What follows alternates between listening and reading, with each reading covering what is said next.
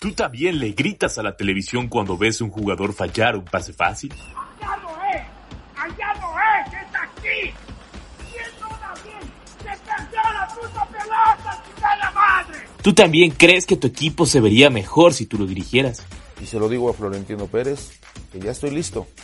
Si me llama, ya sabe dónde localizarme. Estoy capacitado y preparado para ello. Pero si no, pues que sigan buscando, a ver si lo encuentran. No te vayas a la B y toma el control. Bienvenido, al, Profe, de Sillón, el único podcast que lleva a todos los directores técnicos, desde la comodidad de su hogar, a poder tomar el control de su equipo.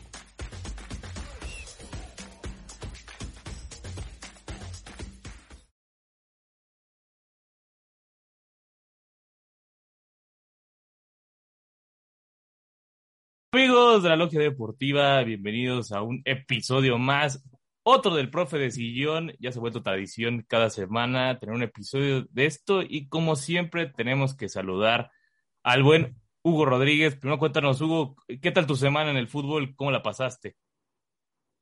Hola, ¿qué tal, mi Alex? Pues un poco triste.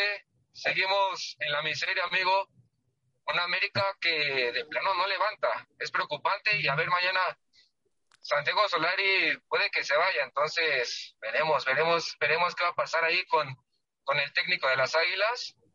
Y bueno, yo te quiero presumir que el 14 de febrero lo pasé a todo dar. ¿Tú qué tal lo pasaste, mi Alex? Sí, sí, también fíjate que la pasé muy bien el 14 de febrero. Y, qué bueno que preguntas esto, porque justamente tenemos un invitado especial del que se ha hecho mucha fama del 14 de febrero y que aquí la última vez que tuvimos un invitado que muy particular nos contó de los planes que traía el buen Ricardo Sales, que como siempre, es, primero es un gusto que esté aquí como, como ya ha sido realmente también tradición con él y ya sabe que es un gran amigo del canal. Entonces primero hay que preguntarle, Ricardo, ¿cómo la pasaste el 14 de febrero y después cómo estás el día de hoy? Mira, cualquier cosa que, haya salido de la boca de Cristian Elguea del Tibu, no hagan caso. O sea, ya, ya en principio es mentira o muy cerca de ser una mentira. Y bueno, nada, eh, pues un gusto, un gusto estar por acá con ustedes, Alex, eh, Hugo, y, pues nada, eh, qué bueno que, poquito a poquito van creciendo este proyecto y me da gusto por ustedes. Oh, muchísimas gracias, mi estimadísimo Ricardo. Y mira, esto del profe de sillón ya se ha vuelto una terapia. Cada que viene alguien aquí termina o llorando o haciendo cosas extrañas después. Así se ha vuelto. El Tibu les lloró. Sí, el Tibu lloró, estuvo tristísimo, lloró de felicidad por su Atlas, también lloró recordando que fue el Mundial 2002. Sacó todas sus frustraciones del Mundial del 2002 y, y mucho más. Y de Luis Mario Sabret no te cuento, parecí, estuvo, estuvimos a dos de, de destapar una botella, así te lo dejo. Así, así estuvieron esos dos episodios. Efectivamente. A ver, mira. Amigo, buen amigo también, Luis Mario. el, señor Luis Mario, un, gran personaje. Y esta es la pregunta clásica y clara, y es, ¿cuál fue el partido que tuviste tu mejor recuerdo, el que dices, este es mi juego, el que me hace más feliz? El que me hace más feliz. Pues, eh, híjole, o sea, yo, siempre, y, algunas ocasiones lo he dicho, que, quizá el que más recuerdo, así como, como tal, pues es ese primer juego que tuve. Ese es el debut que, tuve yo como narrador en, en Sky Sports, que fue Watford contra Leicester City, semifinal de, la Championship para subir a, a, la Premier League. Pero claro que fue el primero, entonces hace falta también eh, caer un poquito en, eh, pues quizá que, me entrara el 20, ¿no? Porque además yo ni siquiera estaba pactado para esa transmisión. Pero ya como tal y, a nivel de impacto y, por lo que representó para mí, fue el Mundial de Rusia 2018 y yo creo que en particular dos partidos, porque al final mi sueño desde niño siempre fue muy claro, narrar una Copa del Mundo y bueno, ahí se materializó eh, y para mí, pues fue, fue aquel partido entre Alemania y, Corea, donde México se agarraba de los coreanos para, para pasar a la siguiente ronda. Y, el otro, pues fue una ronda muy importante, cuartos de final, el, juego de Rusia eh, que tiene, pues hasta donde llega, ¿no? Que pierde con Croacia. narrar un partido de cuartos de final de una Copa del Mundo en exclusiva para todo México y Centroamérica, pues también fue, fue pues, un sueño hecho realidad para mí. Yo creo que serían quizás dos partidos, pero sí tendría que apuntar totalmente hacia Rusia 2018 porque fue como el, el objetivo cumplido de lo que yo siempre había soñado desde niño, que era narrar un mundial. Y, bueno, a menos que el señor doctor Hugo Rodríguez quiera añadir algo, nos, nos vamos a la siguiente. Que, algo que tengas que decir, doctor. Ninguna, hasta, hasta el momento nada. Seguimos. Bueno, bueno. Ya, eh, eh, le, falto, le faltan unos tragos al caballero por acá. Pero bueno, sí, qué bueno que, que mencionabas esos partidos. De hecho, si no recuerdas, en su momento tenemos otro podcast con el buen Ricardo donde contamos sobre todo la historia del de, del de Corea. Y ya tuvimos el otro lado, aparte, ya tuvimos a, al buen Tibu de cómo se volvió loco y ya sí, nos contaron de cómo es, se lo vivió. hice con él. Sí. Lo hice con él. Sí, sí fue, fue, bastante divertido. Y ahora vamos a, a, la otra parte, digo, aparte de que te han tocado como todos los sucesos históricos que existen en, en Sky Sports, por alguna razón te toca. O sea, no, hay una, hay una suerte de, increíble, ya es que también te comenté ese del Brasil-Argentina, que no, que no se pudo. Si no me falla, sí. también, también, tocó el de Eriksen. Entonces, ¿cuál crees que ese part esos partidos fueron los que te marcaron más o que, o que te llevaron a un tema de como frustración o, o de sentirte extraño por tanto momento histórico que te ha tocado? Pues pues es también el, adaptarte a, lo que está ocurriendo. Por ejemplo, el, el Eriksen, el de no me tocó a mí. Estaba Sebastián y, Juan Carlos Vera, Felipe Sebastián Muñoz. Yo iba al que le seguía a ese, ¿no? Entonces ahí fue estar en, la expectativa, porque a mí me tocaba el de Bélgica. Bélgica jugó después.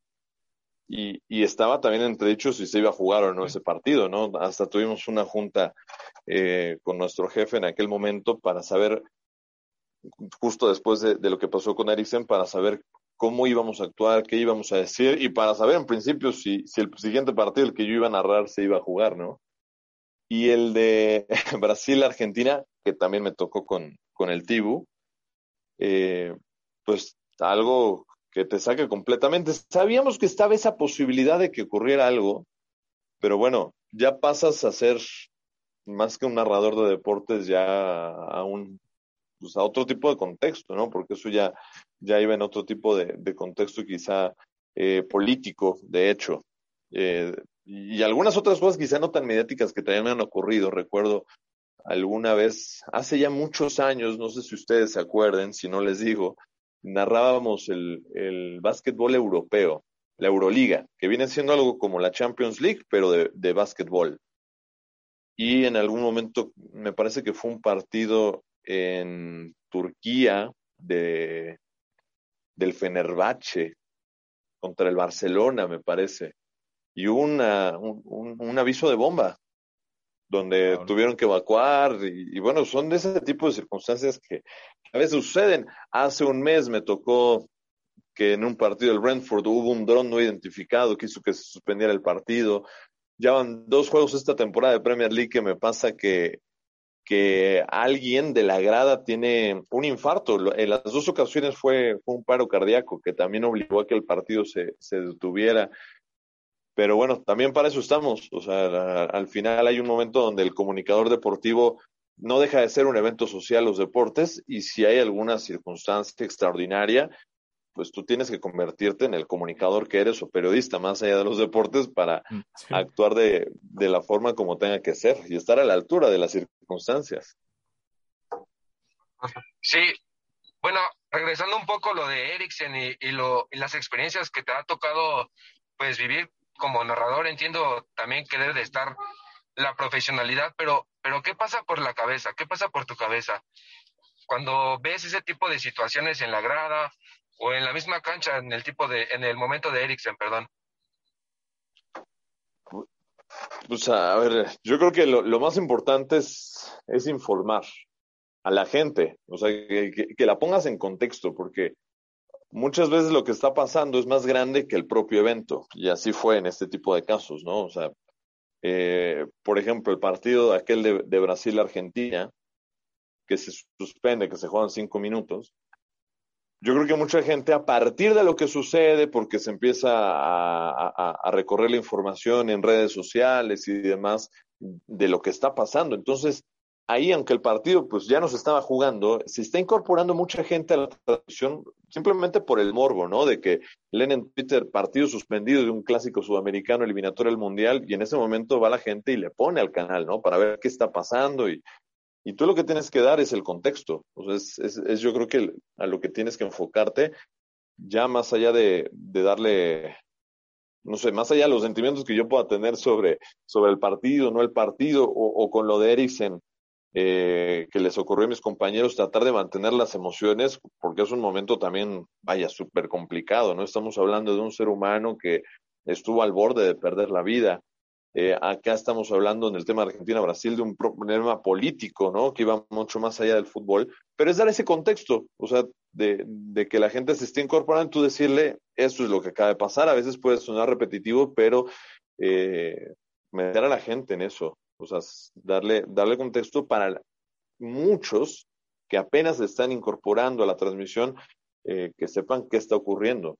Y, es un poquito eso, o sea, no, no estamos, claro que muy acostumbrados a eso. Eh, seguramente ustedes que se están, que están empezando a, trabajar también en los medios y vaya, no es para lo que te estás preparando, pero puede pasar. Yo llevo nueve años en televisión, considero que todavía es una carrera corta, y, y mira nada más todas las circunstancias que, que a mí me han tocado extra cancha, ¿no? Que pasa en, en un partido en un evento deportivo y, ya hay que estar preparados para eso y actuar de la mejor forma posible. Y, es complicadísimo luego de estar como que no te gane la impresión del momento, ¿no? Debe ser, debe ser complicado, pero luego divertido cómo cambiar el chip, porque es cambiar el chip en cuestión de segundos. Creo que eso, eso debe ser lo más complicado. Y hablando de cambiar el chip, ¿te ha tocado algún partido en el que tengas algún sentimiento encontrado y, de repente te esté ganando, digamos, la tristeza o, algo así, te haya costado un poco narrarlo?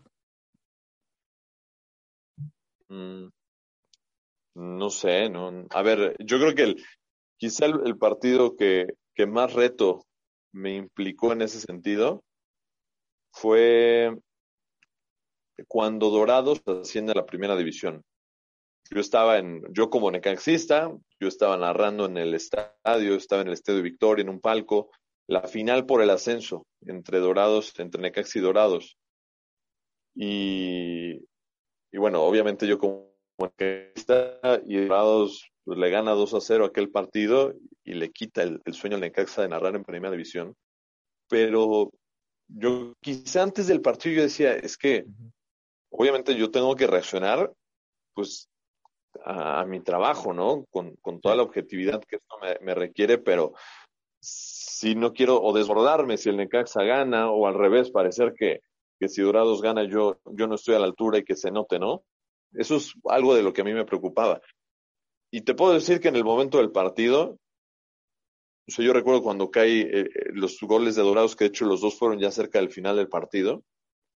A mí, la verdad, el sentimiento del necaxismo, o sea, no, no lo sentí y no me dolieron esos goles. Y fíjate que han sido dos de los goles más dolorosos quizá en los últimos años en la historia del equipo, ¿no? O sea, era el, momento de regresar a primera división y, se les vino abajo en ese juego.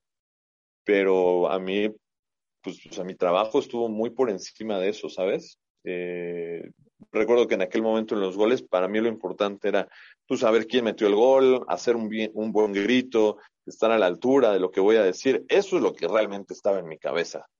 O sea, más allá de, estar sintiendo por dentro que, que el Necax y demás. Eh, por ejemplo, en otras circunstancias, porque ahora he, estado empezando a apostar, he estado empezando a apostar eh, con, con mis amigos de, de caliente, he estado haciendo algunas cosas. Y, yo nunca apostaba. Em, empecé justo por esta circunstancia a, empezar a, jugar, a apostar y demás. Y en algunas ocasiones eh, me ha tocado en partidos que yo estoy transmitiendo, pues poner por ahí un parlay o algo así, ¿no? Y, y pues es lo mismo, es, obviamente tú quieres que gane al que le apostaste y demás, pero eh, como que eso yo sí, creo que lo logro, a ver, a mí no me gusta hablar y ser muy ególatra, ni mucho menos, pero sí creo que tengo esta virtud de ser objetivo en ese tipo de temas. Y ese, objetivo lo estoy logrando porque a mí me importa mucho mi trabajo, me importa mucho más mi trabajo de lo que me importa que un equipo de fútbol pueda hacer en la cancha o no. Entonces, para mí es mucho más importante mi trabajo que un equipo de fútbol gane o no, porque a, mí no me va ir mejor o peor si el Necaxa gana un partido pierde un partido. Quizá me ve un poquito mal o un poquito mejor si gano esa apuesta, ¿no? Pero bueno, eso no, no pasa nada. Eh, pero, pero mi trabajo es mucho más importante. Entonces creo que eso lo hace más fácil. Es, como ni siquiera no es como si hubieras apostado la quincena, ¿no? No, tampoco es por ahí. No, porque además estoy empezando, entonces son apuestas muy, ah. muy inocentes, la verdad. O sea, es, simbólico el cómo estoy apostando, la verdad. Oye, oye, pero Ricardo, para las mayorías de las veces, ¿te va bien, te va mal? ¿Cómo, cómo está la situación ahí en las apuestas? Eh, creo que bien, creo que bien. Ahorita voy, voy arriba. Podríamos decir que, eh, que tiene suerte entonces. O que le sabemos mucho también. Ah, dependiendo de la perspectiva, cómo, cómo lo vean, pero, pero hay más o menos, o sea, imagínense que hace, hace dos semanas, fue dos semanas, eh, pues yo le, aposté al Necaxa, ¿no? Y dije, pues tengo que confiar en mi equipo, aunque han perdido todo y, y era el primer partido de Jimmy Lozano contra el Cruz Azul, dije, pues ya, voy a apostar por el Necaxa porque pues yo como necaxista ni modo que no lo haga, ¿no? Y casi que dije, ok, dinero perdido, ahí va mi apuesta. Y los últimos 10 minutos perdí a Necaxa y le da la vuelta en la última jugada y gana el partido y, y bueno, de, ahí fueron como dos mil pesos. O sea, no sé si suerte, pero se ganó. Así el Necaxa ah, paga la peda. Exactamente. Sí, sí. Más o menos.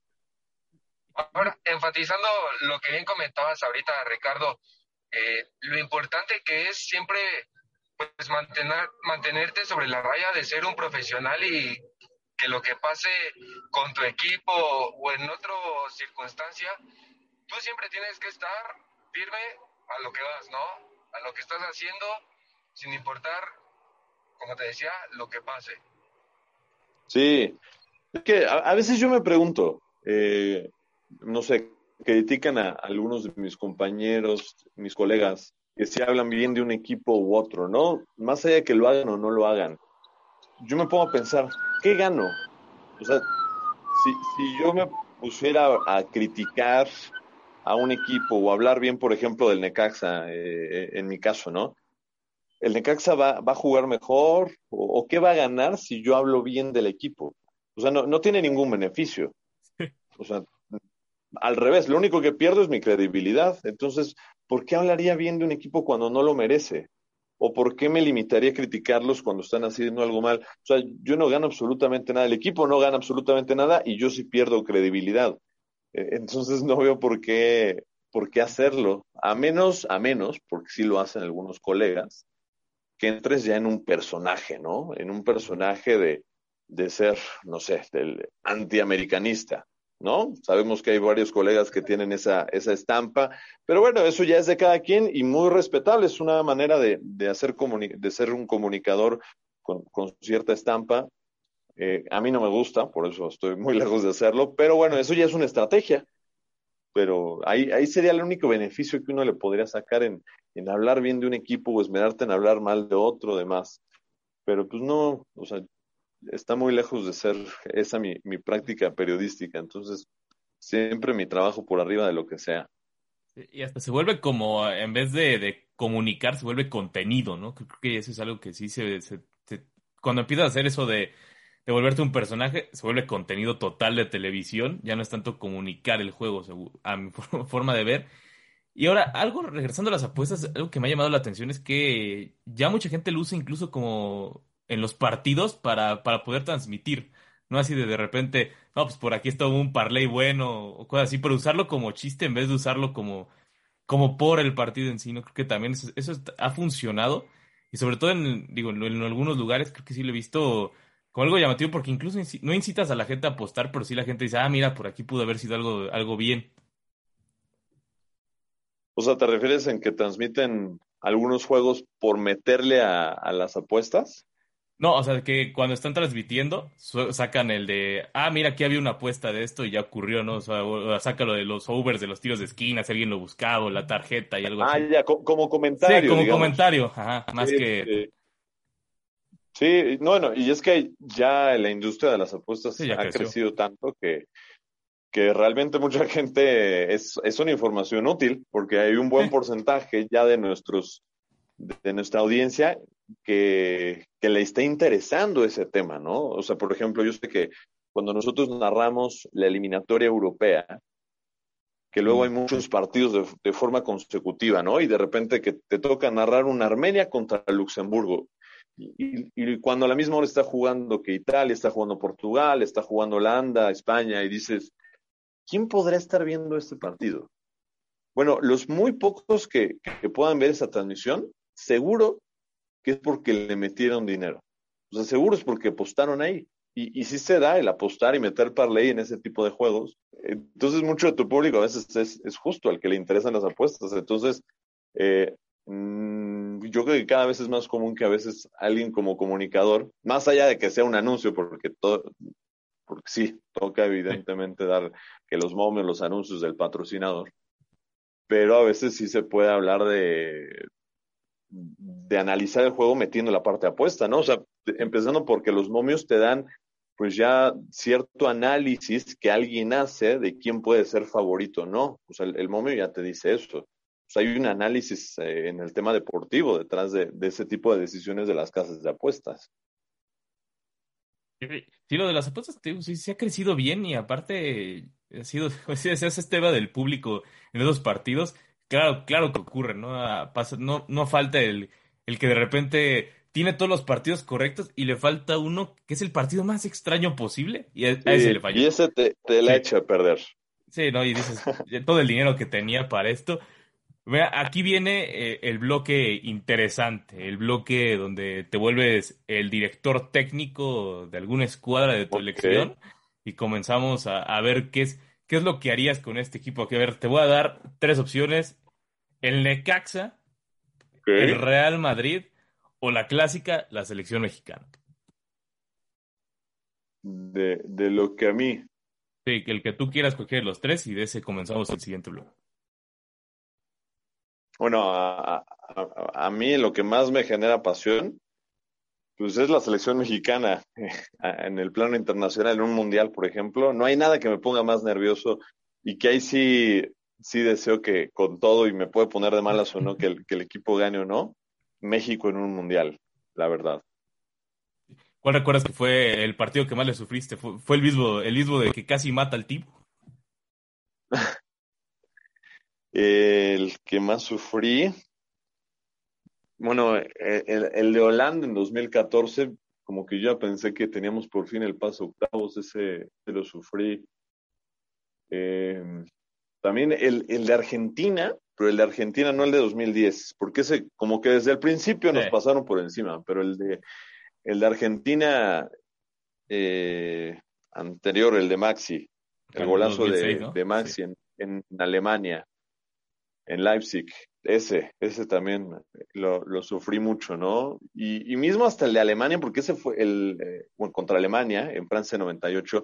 Yo tenía siete años, era mi primer mundial, pero pues también lo, lo sufrí mucho, porque, por ejemplo, este último mundial, que nos elimina Brasil, yo viví el, mundial un poquito diferente porque yo estaba inmiscuido en el mundial. Entonces, por ejemplo, el partido de México con Brasil, que nos eliminan, yo estaba ya más, mi cabeza estaba preocupado porque yo iba a narrar el partido que le seguí en la tarde, que fue el de Japón contra Bélgica, que de hecho fue un partidazo. Ese lo, lo narré con, con Majito, con Majo González.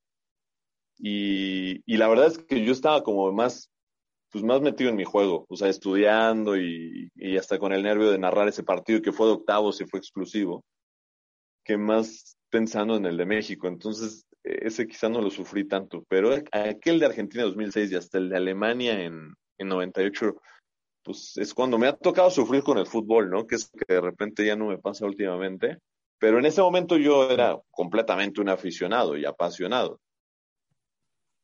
Sí, eso, eso suele pasar eh, comúnmente y también, eh, aunque no creas, ese tampoco lo, sufrí tanto. Del 2018 como que había, tenía un sentimiento extraño, obviamente no, no, no se compara con los nervios de Neymar, pero como que no, no me tocó tanto como el del 2014, creo que esa, esa sí, esa sí me dolió, pero bueno, el, aquí eh, el buen Hugo Rodríguez también tiene algunos partidos que le dolieron y otras, y otras cosas de la selección mexicana. Sí, claro, no, eh, de igual manera, yo creo que el de 2014, yo creo que a ningún mexicano se le va a olvidar. Tenemos la esperanza de que por fin contra un, o sea, el escenario estaba puesto para que la selección por fin pasara al quinto partido, ¿no? Lo que representaba Holanda, lo que representaba un gol de Giovanni Dos Santos, que desde cuando lo estábamos esperando y por fin hizo un poquito de magia y al final sí te quedas como, caray, o sea, de verdad sí estamos, no sé si estemos embrujados, no sé qué, qué, qué tema esté pasando ahí con, con la selección en ese tema de, del quinto partido, ¿no? Porque, ¿sabes digo... Yo a veces digo, Hugo, perdón que, que te interrumpa, no, no, no. o sea, yo veo que siempre estamos criticando por qué México no avanza al quinto partido. Eh, yo, yo, cambiaría un poquito esa conversación y quizá no es algo que, que, sea una opinión tan popular, porque muchos me van a decir conformista y, y, ojalá que se dé el quinto partido y que se trabaje para eso, siempre va a ser la intención mejorar. Pero pocas veces se habla de, ok, México otra vez está en el cuarto partido. O sea, estaba revisando y, creo que es una estadística que muchos ya han mencionado en su momento. Eh, las únicas dos selecciones desde 1994, desde Estados Unidos, porque México no estuvo en Italia por el tema de los canchirules, desde Estados Unidos 94, solo hay dos selecciones que en cada uno de los mundiales han llegado a octavos de final, que han avanzado la primera ronda, que es Brasil y es México. Ninguna otra selección.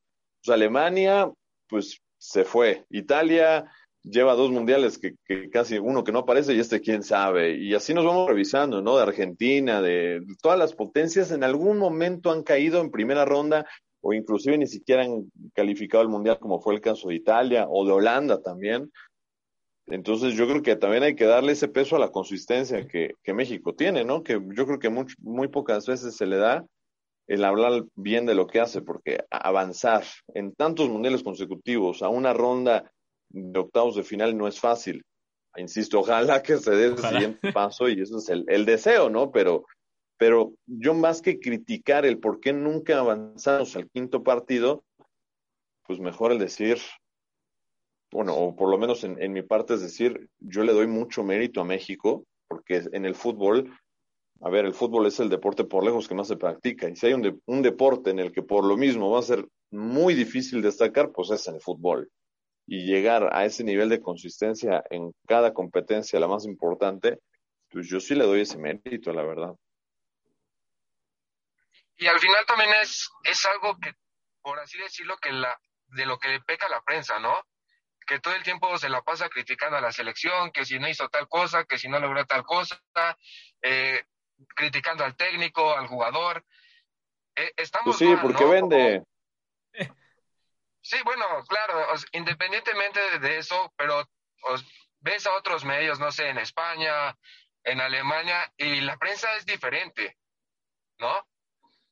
Ves, no sé, sí. el programa este famoso del chiringuito, ves que a lo mejor sí tienen cierta molestia porque vinieron de ser campeones del mundo, no, no llegaron a la final, pero pues tiene cierto mérito también el hecho de que viene una generación nueva, están contando con, con, jugadores nuevos, obviamente ya van de salida otros, entonces también la selección mexicana ha hecho grandes papeles en el Mundial, como lo fue recientemente en Alema contra Alemania, perdón.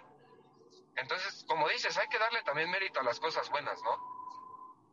Sí, o sea, completamente. Yo creo que o sea, yo sí le doy mucho ese mérito, ¿no? O sea, a, a, mí muchos amigos, o sí, a veces eh, gente que no está tan enterada en, vaya, que ni siquiera se dedica a esto, simplemente lo dicen como aficionado, ¿no? Es que es increíble que México no pueda avanzar a cuartos de final, pero avanzar a, a, una ronda de cuartos de final implica estar en los ocho mejores del mundo. Y, y la verdad es que es algo que, que es súper difícil, o sea, nos vemos más allá del fútbol, porque somos la octava infraestructura deportiva o somos la octava potencia mundial o económica y todas esas cosas, quieras o no, van también de, la mano con lo que puedas hacer a nivel deportivo.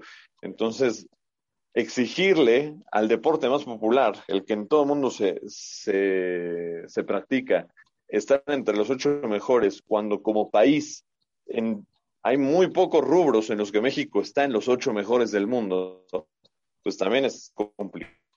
¿no? Yo sé que estoy tocando otro tipo de temas, pero pero no creo que se aleje tanto de eso, ¿no? Hablo simplemente de que hay demasiada exigencia y, y no está mal ser exigente. O sea, si, siempre si se busca mejorar, se vale ser exigente, pero siempre y cuando es el justo valor de, del trabajo que se ha hecho, ¿no? No digo que quiero que, que suceda, por supuesto que quiero que pasemos a ese quinto partido, pero sí me gusta remarcar que casi nadie lo hace, es que México sigue avanzando de la primera ronda de una Copa del Mundo y para mí es un mérito enorme. Y aparte han tocado tres grupos complicados en algunos mundiales, ¿no? O sea, el, el, de, el de Corea está muy complicado, el del 98, qué decir, el del mundial pasado incluso también estaba de lo más complicado. Esos, esos tres mundiales sobre todo son los que remarco que es increíble la, comple la complejidad y, y también el de 2010 por ahí lo añado, que son, son demasiados complejos y aún así se ha pasado y, y, sin problemas aparte. O sea, realmente no ha habido una fase de grupos que tú digas, fue, quizás del 98, pero fuera de eso no hubo que dijeras México se va a quedar fuera de último minuto, ya, ya los veías afuera. Creo que sería la única. Y aún así creo que, como dices, no, no se remarca también. Y también cómo han cambiado los jugadores, porque vemos que si en las bases de los, de, fuera de estas últimas tres, las bases habían cambiado durísimo de generación en generación. Eso es todavía más complicado, ¿no? Mantener que se juegue bien cuando no tienes a los mismos ni siquiera. Pues sí, o sea, al final es un proceso en el que pasa México y pasa cualquier selección, ¿no? O sea, procesos de cambio, de adaptación, eh, eso pues involucra a todas las selecciones. México pues ha hecho esas transiciones yo creo que de forma correcta, porque eh, es eso, que, que cuando otras selecciones han tenido estas transiciones, entonces pues, ¿qué le pasó a Holanda? Holanda no pasó un mundial. ¿Qué le pasó a Alemania? Alemania se quedó en primera ronda. Y, y así, ¿no? El caso de Italia también, esa transición se queda fuera. Eh, entonces ha, ha, pasado, sí, Francia, Francia cuando venía con la etiqueta de campeón en el 98, en 2002, cae. O sea, eh, entonces sí es ese mérito que, que, va de la mano con lo que digo, ¿no? México también le ha tocado pasar por todos este tipo de transiciones y cambio de jugadores y muchos cambios de entrenador y, y de ideologías y aún así sigue mostrando un papel eh, yo creo que bastante digno en, en cada Copa del Mundo. Y si le han complicado algunas etapas de grupos, ¿no? Como, como fue esta de Rusia. Eh, sí, o sea, ha habido otras, ¿no? La, la del 98, por supuesto, esa de, de Holanda fue angustiosa hasta los últimos segundos pero en general no ha sufrido tanto. O sea, en, Alemania no se sufrió tanto. Para Sudáfrica, pues se llegó prácticamente calificado al, al tercer partido. Eh, mismo en, en, Brasil 2014, sacarle un empate a la selección brasileña, aquel en Fortaleza. O sea, la verdad es que yo, yo veo, no tengo un pero de México en lo que ha hecho en los mundiales desde que yo veo Copas del Mundo, ¿no? Entonces, no tengo que, que reprocharle en ese sentido. Ricardo, hacerte otra pregunta. Eh, de todas las Dime. selecciones que te ha tocado ver, eh, ¿podrías considerar esta como de las mejores generaciones que ha tenido la selección mexicana, la del Tata Martino?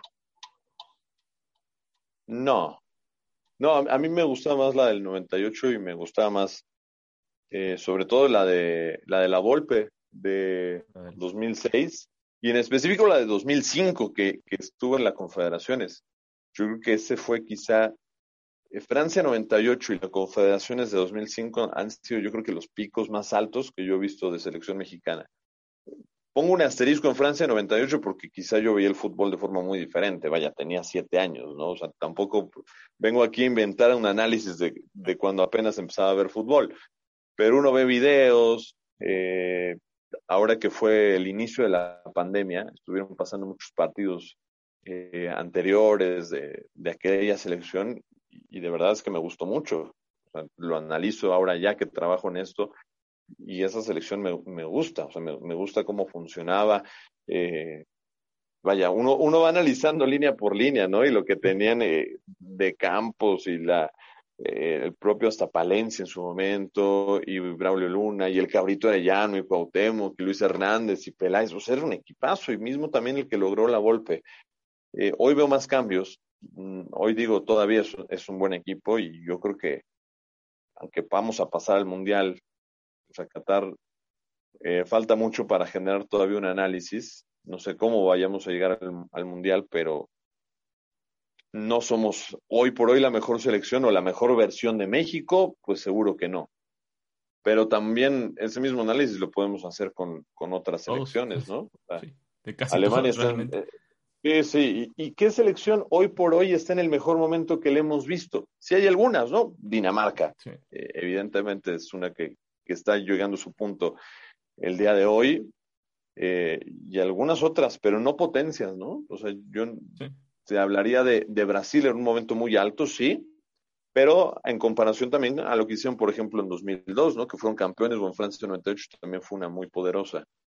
Entonces, pues es parte de, o sea, México no lo veo en su mejor momento desde que yo he visto a la selección, pero, pero tengo cierto optimismo hacia Qatar. No sé, pero veo que puede pasar bien. Sí, yo igual también veo por ahí que, que puede haber algo por lo mismo que dices, o sea, realmente las elecciones no, no, llegan, no están llegando bien. Algo, algo ha ocurrido realmente en el fútbol de selección, que si es de, de analizar por ahí Inglaterra, podría ser otro equipo que viene bien, el mismo Argentina, pero fuera de eso, realmente son contados. Sí, Inglaterra, de hecho, Inglaterra sí. yo creo que es, es otro que veo en, en un gran momento. Sí, pero aún así siguen siendo, o sea, mira, en, en este tiempo que hablamos de 4 o 5, no hablamos, el año, el mundial pasado, quería decir, sí por lo menos sabemos, podamos contar 6 que llegaban en muy buen nivel o, incluso hasta 8. Sí, sí, sí, es, es, eso, o sea, la verdad es que, que el fútbol de selecciones nacionales, y, y esto es algo que lo he pensado desde hace varios años, y que tampoco es una opinión muy popular. Pero a ver, eh, la tendencia es que, que las elecciones vayan perdiendo también más fuerza. O sea, el, el, fútbol sobrevive de los equipos, de los clubes, no de las elecciones. Y yo creo que también la, la FIFA empieza a generar esta transición de darle mayor peso. Esta edición no se vio, pero yo creo que sí a futuro a un mundial de clubes que a una Copa del Mundo que también yo creo que la raíz de esto es un tema muy lejano al fútbol y es la globalización. O sea, hoy ya estamos viendo que las selecciones nacionales, pues ya más que representar al país por los jugadores que han nacido en ese país y que han, han vivido y han crecido y han nacido y desarrollado su carrera ahí, pues ya más bien es donde te acomoda nacionalizarte. Y, y, y, ni modo, o sea, el mundo es así, o sea, el, el, mundo es así ya, esa es la globalización. Y eso está también acabando con la identidad nacionalista en el mundo, no en el fútbol, en el mundo. O sea, aparte de, lo que les decía Alex, Hugo, es que, por ejemplo, ponemos a un aficionado de Jamaica, un aficionado de Jamaica, ¿qué tanta identidad puede tener sobre este grupo de jugadores que ahora tiene Jamaica, no? Miquel Antonio, o sea, no sé si alguna vez, bueno, ahora fue a Jamaica, ya que juega en la selección, sí. pues conoció Jamaica, ¿no? Y, y, Bobby Reed, y bueno, hicieron una lista de, de, muchos jugadores en la Premier League que tienen de alguna manera la ascendencia eh, jamaiquina y que podían tener la posibilidad de naturalizarse. Eso está pasando con todas las selecciones. México es, yo creo que de los que más lento va en ese paso, ¿no? Porque ese nacionalismo exacerbado que tiene el mexicano le da para tener a un naturalizado a que le vas a exigir mucho más y que todos, apenas sí. dejaste que Funes Mori jugara, ¿no? Pero el día que, que Funes Mori eh, un punto de nivel, adiós Funes Mori. algo que no pasa con, con otros seleccionados, ¿no? A ver, eh, si Jorginho con Italia hoy está haciendo un gran trabajo, pero el día que, que Jorginho tenga una baja de juego, que de hecho creo que hoy está, teniendo, una baja de juego, Italia no dice, ah, no, porque tú eres brasileño, entonces tú ya no vas a estar en la selección. Ah, pero que Funes Mori falle una, que el Guille Franco en su momento bajó tantito de juego, adiós de la selección, ¿no? El caso de Ciña, del Chaco Jiménez, o sea, sus oportunidades son limitadas. Entonces México ya está jugando en desventaja con el resto de las selecciones, porque al, al resto de las selecciones no les importa, más bien lo ven como, como una herramienta más, tener a naturalizados. A México no quiero utilizar esa herramienta a menos de que sea pues ya algo que, casi te está obligando, ¿no? Ver el gran nivel de Funes Mori que tiene la, nacional, la nacionalidad mexicana, es como, bueno, se le va a dar una oportunidad y aún así va a haber un montón de críticas, cuando debería de, de contar, a ver, Funes Mori es mexicano, por la ley es mexicano y punto. Y, y va a pasar que cada vez va a haber más y más ejemplos y, que las selecciones nacionales en Europa y en el mundo van a estar llenos de naturalizados. Ahí se va a perder la identidad y ahí también, pues ya va a también perder un poco el, el sentido el fútbol de selecciones nacionales. La FIFA me parece que ya tiene un plan a futuro de ese hueco que quedaba de la Copa Confederaciones aquel verano previo al Mundial, darles espacio al Mundial de Clubes en un verano y, empezar y fomentar a que, a que crezca, ¿no? Yo veo, no evidentemente en unos años, sino en muchos años más, no sé, te estaría hablando quizá 30 años, que el Mundial de Clubes, con una mejor organización y sistema, donde esté mm, con equipos que no empiecen con al, sino equipos europeos y equipos de Sudamérica y los más importantes, pues que sea el, mundial al que vamos a mirar, insisto, en muchos años más. El fútbol yo creo que va para allá. No sé si me salió un poquito o un bastante del tema, pero, pero generalmente uno no puede dar opiniones en la televisión porque quizás son demasiado polémicas. Sí, no, pero, pero está bien, justamente era algo que si habíamos platicado algún, en algún momento, obviamente no con esa profundidad, pero lo teníamos por la raya el tema de que sí, el Mundial de Clubes puede volverse más importante y es por obviedad, ¿no? O sea, por la globalización que se está construyendo. También como lo dices, o sea, el tema de Jamaica también me llama la atención porque ahorita que lo mencionaste, me dio risa una declaración que hizo León Bailey antes de la de hace, me parece que fue la eliminatoria pasada, no fue en esta, que dijo que la neta, la neta, el de Jamaica solo conocía a, a Bob Marley y él incluso siendo jamaicano, ni siquiera es como Michael Antonio que sí tenía la doble nacional. Eh, Leon Bailey sí era jamaicano y aún así no, no tenía ni idea de nada de su país porque obviamente estuvo en, en Alemania desde hace rato y demás cosas. Y sea, nada más conozco a Bob Marley, no, no sé qué está ocurriendo aquí, pero ya estoy jugando, ya estoy jugando y estoy feliz. Sí, o, o por ejemplo, ¿quién critica hoy a, a Ben Brereton? O sea, Ben Brereton no, sabe absolutamente nada de qué es Chile. O sea, he leído Ni habla español para, empezar. Ni habla español. Y hoy es la sensación y, la gente lo ama en Chile, porque en Chile no existe este nacionalismo exacerbado. O sea, si el día de mañana Brereton baja un poco de nivel, pues Brereton estará en la banca, pero seguirá siendo convocado. Si ese caso fuera con México, o sea, ni la cuenta, ¿no? No lo vuelven a convocar en la vida. Si bajas tantito de juego, aquí se, se tiene esa impresión de que el extranjero, para que tenga una oportunidad el extranjero, tiene que ser el mejor de todos. Y es a nivel de clubes, ¿no? Siempre se da ese discurso de, ah, es que el extranjero, o sea, se le da la oportunidad, pero, pero en el momento en que no, entonces mejor darle oportunidad al mexicano. No sé si, si yo voy de acuerdo con ese discurso y a nivel de selección es mucho más obvio el caso, ¿no? Yo creo que aquí nosotros en Sky Sports ponemos el ejemplo. O sea, Felipe Sebastián Muñoz está muy lejos de ser el mejor y el protagonista. Y aquí lo tenemos, no pasa nada. Y es nuestro amigo y lo queremos. No, un saludo fuerte para él.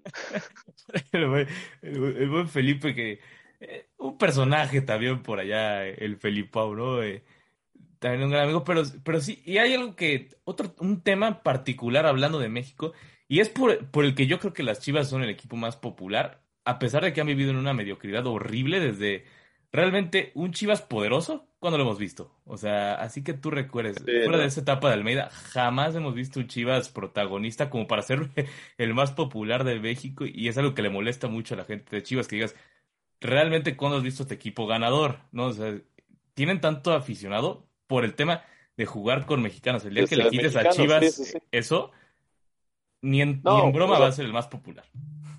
Ese es el ejemplo de por qué en México la, la, cultura nacionalista pues está tan presente, que, que, en el fútbol se expresa con que el equipo más popular pues tiene esa razón, ¿no?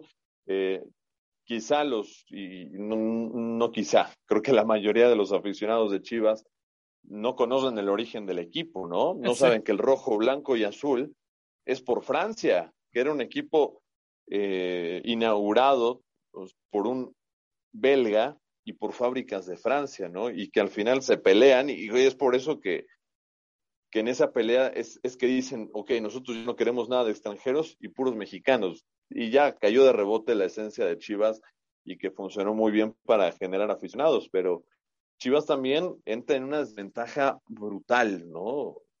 Pero no lo pueden cambiar porque es la esencia del equipo y de eso vive y la marca de Chivas es eso. La principal ideología de Chivas, pues tienen que morirse con esa, pero van a entrar siempre en una desventaja brutal, ¿no?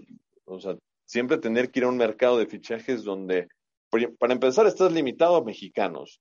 Y además esos mexicanos, como todos saben que estás limitado a eso, a ti te los van a dar a otro precio, porque tú no tienes de dónde elegir más que eso, entonces vas a gastar quién sabe cuántos millones en llevarte un mexicano que quizá ni siquiera es el mejor, porque los mejores están en Europa.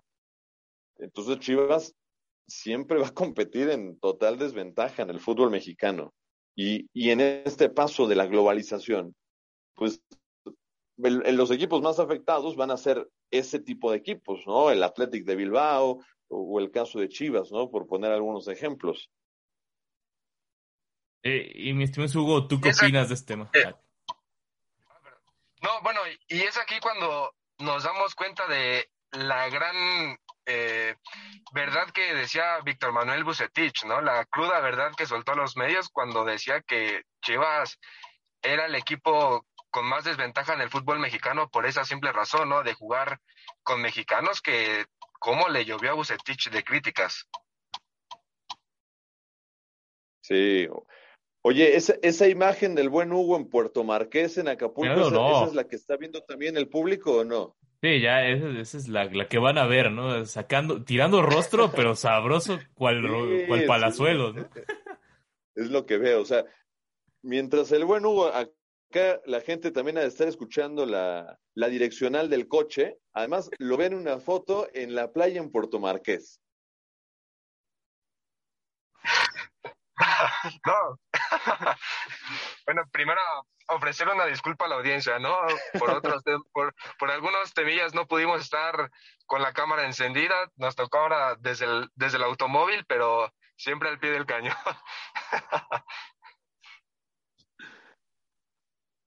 No, está buenísimo. O sea, así son las circunstancias a veces en, los medios de comunicación, ¿no? O sea, te puede tocar desde el coche. Yo he hecho algunas ocasiones enlaces eh, para radio. En algún momento estaba yo colaborando con, con W. Antes de que yo tuve, yo tuve una participación más o menos como un año con, con Radio Fórmula, pero antes de eso hacía muchas colaboraciones con W, sobre todo enlaces, hacer enlaces y casi siempre esos enlaces me tocaban en el coche. Afortunadamente nunca choqué, porque yo sí iba manejando. Espero que Hugo no, esté manejando. No, no, no, por, eso te decía que traigo aquí a, mi compañero para que esté, esté al tiro, porque si no, yo creo que con la habilidad que tengo para manejar en estos momentos, híjole, voy aprendiendo, entonces todavía no puedo, no puedo tener Ahora sí que un ojo, al, un ojo al gato y el otro al garabato, mi querido Ricardo. no, solo con cuidado, con cuidado. Y eso de los videos es divertido, sobre todo las conferencias de prensa en Zoom. Creo que a veces son lo más cómico que he visto en mi vida. me ha tocado gente que lo hace desde el baño de su, de, su departamento porque si no soy, se oye ruido O el otro día creo que fue León Lecandro el que le tocó, que está en el, en el aeropuerto, a, a Schwartz le tocó en una playa, entonces es rarísimo los personalidades que se llegan a ver eh, en las conferencias de prensa, porque así tiene que ser realmente, no es, no es como de cuando tú quieras y a la, y a la hora que sea, entonces es divertido luego este tema del periodismo. Pues sí, se, se ha ido a eso, ¿eh? O sea, el... pero bueno, es el periodismo y es el mundo en general. ¿Cuánta gente no ha tomado juntas de trabajo en lugares que ni te imaginas, ¿no? En la playa, obviamente que nadie se entere que es la playa y ponen una foto como la de Hugo, aunque sí la pone en la playa, ¿no? El al revés. Pues él está en la ciudad, pero pone una foto en la playa. Eh, y bueno, sobre este tema, y si me permiten la, la licencia, ahora vamos a, este lunes, justo hablando del tema de conferencia de prensa, eh, no sé si conocen a, Juan Carlos Zamora, él es el corresponsal en Televisa Deportes en el Bajío, eh, pues ahí hace cancha con, con León para radio, con Necaxa para Televisa, San Luis y demás. Y él está armando este grupo donde estamos varios periodistas y vamos a hablar de ciertos módulos en lo que cada uno es especialista, ¿no? O sea, a mí me, me toca hablar sobre el módulo de la narración, como el, el tema de corresponsalías, y está Mafer Alonso, y está Chato Ibarrarán, y está eh, Toño Valle, eh, entre otros. Y justo el lunes vamos a dar un, un webinar gratuito si, si por ahí quieren más información, me escriben a, mis redes sociales o a las del propio Juan Carlos, de Juan Carlos Zamora. Va a ser gratuito y, justo el tema del lunes va a ser sobre las conferencias de prensa.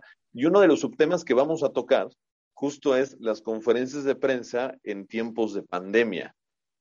Yo sinceramente no estoy tan empapado porque yo, pues mi trabajo no es estar en conferencias de prensa, o sea, yo estoy narrando y estoy conduciendo programas y demás, pero yo como tal, solo al inicio de mi carrera llegué a ser reportero para algunos trabajos que llegué a tener, pero, pero vaya que mis compañeros ellos sí han tenido, se la saben todas, ¿no? En, el tema de, conferencias de prensa y, ya estarán por ahí contando anécdotas y demás de cómo se las gastan ahora en, tiempos de pandemia también. Sí, pasa de todo, realmente las conferencias de pandemia son, son muy divertidas. ¿Saben qué, qué, me pasó a mí en alguna conferencia de prensa? Ahora que está el abierto de Acapulco y que está Rafa pues, Nadal. ahí anda el buen Hugo, seguramente. Sí, ahí debe de estar, muy cerca, ahí por tomar. y está el, el, el Princess ahí. Le, estoy eh, haciendo compañía al buen, al buen Juan Carlos Zúñiga. Acá estamos de corresponsales. De hecho, él está por allá, él está por allá. Eh, mira, a mí en Acapulco, yo, yo antes de entrar a Sky, justo semanas antes de que yo entrara a Sky, yo trabajaba por una revista, Flash Tennis. No sé si, si te la conté, Alex, en aquella plática que, que tuvimos alguna vez. Pero si no, para, para que la, la audiencia lo, lo escuche eh, en esta ocasión. Yo estaba en una, en una revista, Flash Tennis, yo iba a cubrir como reportero y estaba Rafa Nadal, era su regreso al abierto mexicano de tenis, que desde el 2005 no había estado, eso fue en 2013. Y yo le hago una, una pregunta a Rafa. A ver, en el, en el tenis es un deporte, perdón, pero súper desconocido para los mexicanos. Y no me gusta hablar mal de mi medio, pero todos los que van a cubrir, no lo digo hoy, pero por lo menos en el 2013, porque hoy yo creo que muchos se han inmiscuido más porque el abierto ha crecido, pero en ese entonces, el que preguntara de tenis no tenía ni idea y no ve partidos del circuito y no está pegado realmente al día a día del tenista, no han jugado tenis en su vida. Y yo sí he estado un poco o, un muy, muy metido en, en este deporte, ¿no? Y, lo practico pues, a cada dos días, entreno y, he transmitido ATPs y he transmitido torneos de WTA. Entonces, yo quería dar ese, bueno, no, no, solo quería, sino que cuando hago mi trabajo, pues yo soy muy en la parte como en el fútbol. Yo trato de hablar del juego, ¿no? De, de la parte táctica y demás. Y en el tenis, pues no fue la excepción. Yo en ese momento le hago una pregunta a Rafa, pues mientras mis compañeros es de, ¿y tu siguiente rival es este? ¿Y tu siguiente rival es este? ¿Y cómo te sientes después de ganar? O sea, preguntas que, que yo creo que el tenista decir, pues es lo mismo que me preguntan siempre, pero bueno, eh, es, este, lo, lo, que yo trataba de dar una opinión un poco más allá. Yo le pregunté a Rafa sobre el, el cambio de juego que yo había visto o que también yo pensaba que él podía hacer, ¿no? O sea, Rafa Nadal es un, tipo que juega atrás en la cancha, en el backstop, y que recorre mucho porque está hasta atrás en la cancha, ¿no? Evidentemente tienes que cubrir mucho más ángulo, y él estaba sufriendo muchísimo en las rodillas por ese desgaste. Entonces, yo le pregunté tal cual, con la mejor intención, ¿eh? como algo, una duda realmente sobre su estrategia de juego. ¿Por qué no recorrerte un poco más, Rafa, adentro de la cancha, tener menos desgaste? O sea, cambiar tu estilo de juego para no lesionarte tanto, porque él en ese momento estaba hasta pensando en el retiro de lo mal que le estaba pasando con las rodillas, y él se enojó conmigo. se enojó y, casi que me, regañó, o sea, me dijo, a ver, yo he ganado tantos Wimbledon, y he ganado no sé qué, y Roland Garros, y no sé qué, y no sé qué, como, como diciendo, tú no vengas aquí un periodista mexicano a cambiar mi estilo cuando yo soy Rafa Nadal, ¿no? Inclusive eh, la, la chica que en ese momento era la encargada de prensa de Acapulco, como que me regañó, ¿cómo, cómo incomodas a, a Rafa Nadal? Acto seguido, porque a mí me gusta pensar esto, Rafa Nadal empieza a jugar la temporada de arcilla y de cancha dura en Europa y después en Estados Unidos hacia US Open. Rafa Nadal se metió a la cancha. Rafa Nadal empezó a cortar los ángulos para tener menos desgaste de rodilla. A mí me encanta, me encanta pensar que algún día, que ese día un periodista mexicano le dijo que cambiara su estilo de juego y a pesar de que él entre berrinches me dijo que estaba muy equivocado, que lo analizó con su equipo y quizá ya lo tenían en mente y a partir de ahí, pues tuvo ese cambio y regresó a ser el número uno del mundo. No sé si fui yo el responsable, no lo sé, pero a mí me encanta pensar que sí. Que, que, que cobre, ¿no? Por, por haber dicho eso, que haber sí, dicho, o sea, ahí te mando la cuenta. un 10% de sus ganancias a partir de ese cambio de, de estrategia. Pero no, a ver, evidentemente, estoy muy lejos de realmente pensar que sí uh -huh. sucedió, pero es una de las anécdotas que me pasó en, en, aquella ocasión. De las pocas conferencias de prensa que he estado, de hecho. Y luego en las conferencias de prensa, como dices, luego el, pro, el protagonista sí se pone extraño. Por ejemplo, a mí me... Bueno, hubo una de Caixinha que creo que es el técnico que sí ahorita ya no está, pero que sí era de los que te contestaba bien, no me acuerdo quién fue el que le hizo la pregunta, le dijo algo muy táctico y Caixinha sí le respondía muy bien, pero por ejemplo, a mí me tocó con el Tata Martino preguntar del tema de lo, del por qué usaba a tanto Herrera y, a Guardado juntos, por el, el, desgaste que tiene y porque son jugadores de perfil muy similar. Creo que desde ahí no le he vuelto a preguntar al Tata Martino. o sea, se molestó. Sí, se molestó, me dijo, no, es que tú, tú no estás en el día a día, no estás acá, no estás, no sabes de acá. Y dije, eh, no, y, pues, y, eso, y está sí, bien, es válido. Por supuesto sí, que no estás en el mediodía, pero tú que te explique y que te diga por dices, qué, ¿no? Pues, entonces, eh, ¿por qué? Porque muchas veces eso es, es, lo que sucede. Entonces prefieren que le sigas preguntando banalidades y, y, cosas de rutina, ¿no? De qué piensas de tu siguiente rival y cuáles son las emociones de este juego. O sea, que son al final cosas. Y luego se quejan del por qué contestan. Que del... con el deporte. Y bueno, Ajá. y el partido, pues lo jugamos bien. Sí, sí, pues... sí.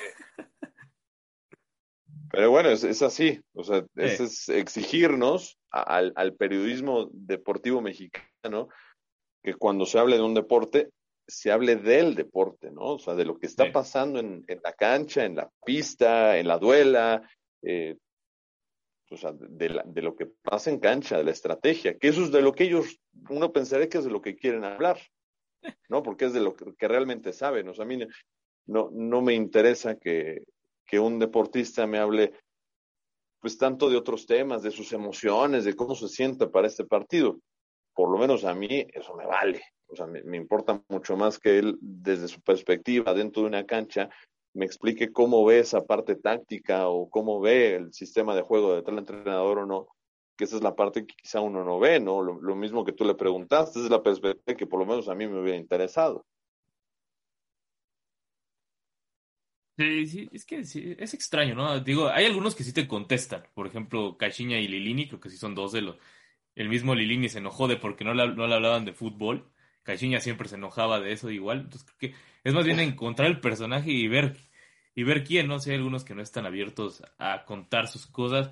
Pero bueno, ahora sí, ya para finalizar, mi estimadísimo Ricardo, cuéntanos qué, cuál sería tu último consejo para cualquier persona que se quiera incluir en esto del periodismo, sobre todo en la narración. Eh, se aleje, que se aleje porque somos pocos, los, el espacio laboral es muy corto y es mucha competencia, ¿no? A ver, bienvenidos todos, o sea, es cierto, y, y, esto lo, digo de manera de broma, pero es una realidad que el espacio, que el espacio de verdad es muy reducido, ¿no? O sea, ¿cuántos te gusta que, que haya comentaristas, narradores, reporteros, de todo en, en, nuestro medio? Quizá 300, 400 a lo mucho. Muy pocos. Y forzado, aparte. Y forzado. O sea, entonces, si tu espacio laboral es de 300, 400 personas, es nada. De verdad que es nada. Entonces, a lo que voy es, el nivel de exigencia es, tiene que ser enorme. Entonces, si tú quieres dedicarte a esto, tu vida tiene que ser esto, completamente. Es desayunar, comer y cenar deportes. Y es el prepararte, más allá de, de lo que sabes de deportes, poder practicar también, tratar de entender los deportes y prepararte en la parte de, de comunicación y periodismo, ¿no? Que, que, son, yo creo que los rubros a, con, con, los que uno puede ir complementando cada una de las actitudes, no cerrarte a, a ningún tipo de, de, habilidades periodísticas. Es decir, no, yo no narro, o yo solo quiero ser reportero, o a mí no me gusta escribir, eh, o conducir yo no, yo solo soy analista.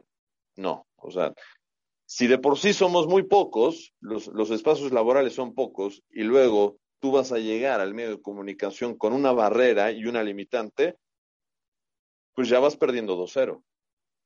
Entonces es estar abierto a lo que tengas que hacer y, y, ya, entonces si vas destacando, estando dentro, te irás especializando, ¿no? Pero de principio es estar abierto a, si yo tengo que reportear, tengo que narrar, tengo que conducir y demás, vaya, estoy súper abierto a, a, lo que me pongan que hacer, investigar, eh, redactar, vaya, todo. Eh, yo, yo, creo que ese es uno de los consejos que, que, le daría a la gente que está empezando, pero sobre todo que esto es una carrera muy difícil, el poder encontrar un espacio laboral es, es muy complicado, entonces, si quieres tenerlo, tienes que, que vivir de, del deporte y dedicar tu vida completamente a eso.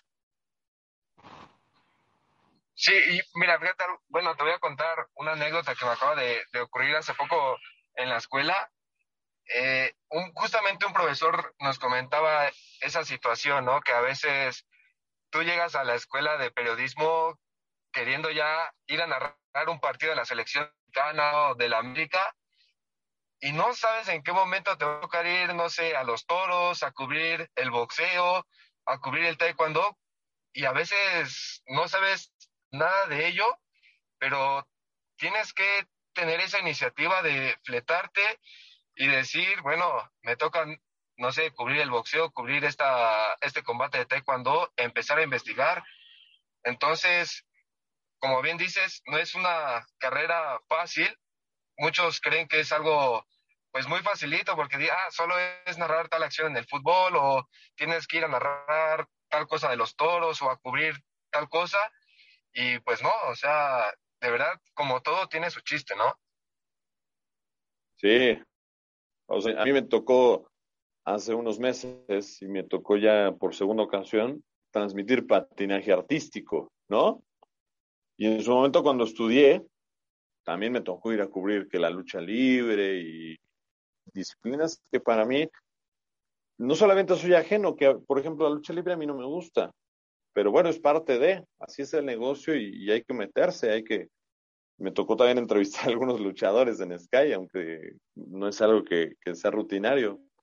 Eh, ahora me he metido mucho con la Liga del Pacífico, ¿no? Que, yo la verdad no, no conocía mucho y, ahora me ha tocado eh, entrevistar a algunos jugadores, estar en la previa de los partidos de la Liga Mexicana del Pacífico. Y eso nada más te hablo de deportes, pero les digo, en cuanto a, a no cerrarse a nada, o sea, simplemente les digo, si alguien quiere ser arquitecto o quiere ser abogado, ¿cuántos espacios hay para arquitectos en México para ser abogado, no? Que vas a encontrar tarde o temprano un lugar en un despacho o lo que sea. Para encontrar lugar en el medio de deportes, a ver, los espacios están contadísimos. O sea, ¿dónde puedes trabajar? En Televisa, TV Azteca, ESPN, Fox Sports, Sky, Claro Sports. O sea, los puedo contar con los dedos de mis manos. Y esos son los espacios donde uno como nosotros puede trabajar y no más. Entonces, hay tan pocos espacios que hay que destacar mucho y hay que de verdad meterle mucho empeño en, que pues te prepares de la mejor manera porque la competencia acá es durísima. Otro ejemplo, ya para cerrar, eh, he tenido algunos colegas como ustedes que están empezando en esto, que, que les he dado la oportunidad de venir a un casting o, o ni siquiera, por ejemplo, que he dado oportunidad de que se ha abierto un espacio en redacción y que me han dicho, no, no, no, es que yo, yo quiero ser narrador. A ver, o sea, tienes 19 años, no, no vas a llegar a ser narrador, pues de inmediato, evidentemente no. O sea, si, si solo vas a, agarrar una oportunidad empezando de narrador, pues no. O sea, nadie te va a ofrecerlo luego el ser comentarista narrador. Entonces, pues es por donde tengas que empezar. Si vas a empezar jalando cables, pues empiezas jalando cables y ya después irás creciendo y, lamentablemente me ha pasado con algunos, pero no, no son todos y creo que la mayoría creo que está bien sentado en eso. El que no, pues es momento de, rectificar y abrirse completamente a eso. Y, también eh, algo que se, ha vuelto nuevo es si tú no, si no encuentras, pues crea tu medio y de ahí ve creciendo para buscar qué te puede salir más adelante, ¿no? Creo que eso es algo que sí se ha vuelto valioso, porque aparte aprendes a hacer de a todo, o sea, realmente eso es algo llamativo, porque como tú ya lo hiciste al principio, cuando llegas allá es como de, es increíble cómo puedes hacer todo con una facilidad divertida, pero bueno, ahora sí, ya para cerrar, mi estimadísimo Ricardo, un gusto que hayas estado por acá y cuéntanos más dónde te puede seguir la gente y lo del curso que vas a tener con el buen Zamora. Sí, eh, pues en mis redes sociales es arroba Ricardo Sales E, ese es en Twitter y en Instagram lo mismo, Ricardo Sales E ahí me pueden encontrar. Y sí, sobre el curso, pues ahí está también, eh, publicaré también unos minutos eh, alguna historia sobre, sobre el tema. Y, pues ahí es Juan Carlos también el, que tiene la info sobre este tema. Ojalá para todos los que, estén interesados, que, que, por ahí también nos puedan acompañar. El lunes tendremos un webinar gratuito. Y bueno, ya a partir de ahí empieza ya el, el módulo. Estaremos ahí en el, en el módulo de, de narración me parece que tocará por ahí de mediados de marzo conmigo. Entonces, bueno, invitadísimos están también. Va, que va, perfecto. Seguramente por, por allá estaremos. Y como siempre, nuevamente, gracias por, por estar por acá. Y el buen Hugo Rodríguez, ¿cómo estás, papá? Aparte de por allá en las islas, despídase de su, de su gente, por favor. Ya, ya nada de ir al, al Baby con, con palazuelos. No, eh, no, bueno, agradecer y bueno, ya por último agradecer a, Ricardo. Un gustazo, como siempre, estar aquí en este, en este proyecto con, que es de la logia deportiva, el profe de Sillón. Mi Instagram, huguito.dm y en Facebook como Hugo Rodríguez. Estás, mi buen amigo Hugo. Nuevamente el agradecimiento al buen Ricardo. Digo, ya lo repitió como seis veces en este final, pero no, es de mal, y después de, de aguantar lo del Tibu esa vez del 14 de febrero, que bueno que tuvimos la respuesta de que estuvo bien, que fue, fue una buena fecha para ti. Qué, bueno que haya ocurrido eso. Y bueno, gente de la Logia Deportiva, no olviden seguirnos eh, en Facebook como Logia Deportiva, en web como logiadeportiva.com. En Instagram desapareció, pero bueno, por ahí estamos en las cuentas de Hugo Rodríguez y en la mía, que es Alex Orellana y Alex Orellana ahí en bajo NFL y síganos en TikTok que por alguna razón eh, esta semana lo abrimos y nos ha ido muy bien, entonces agradecemos eso. Entonces nos vemos la próxima semana y el contenido de NFL yo supongo que regresará ahí por, por marzo, abril, cuando se pueda hablar de algo y nos vemos la próxima semana.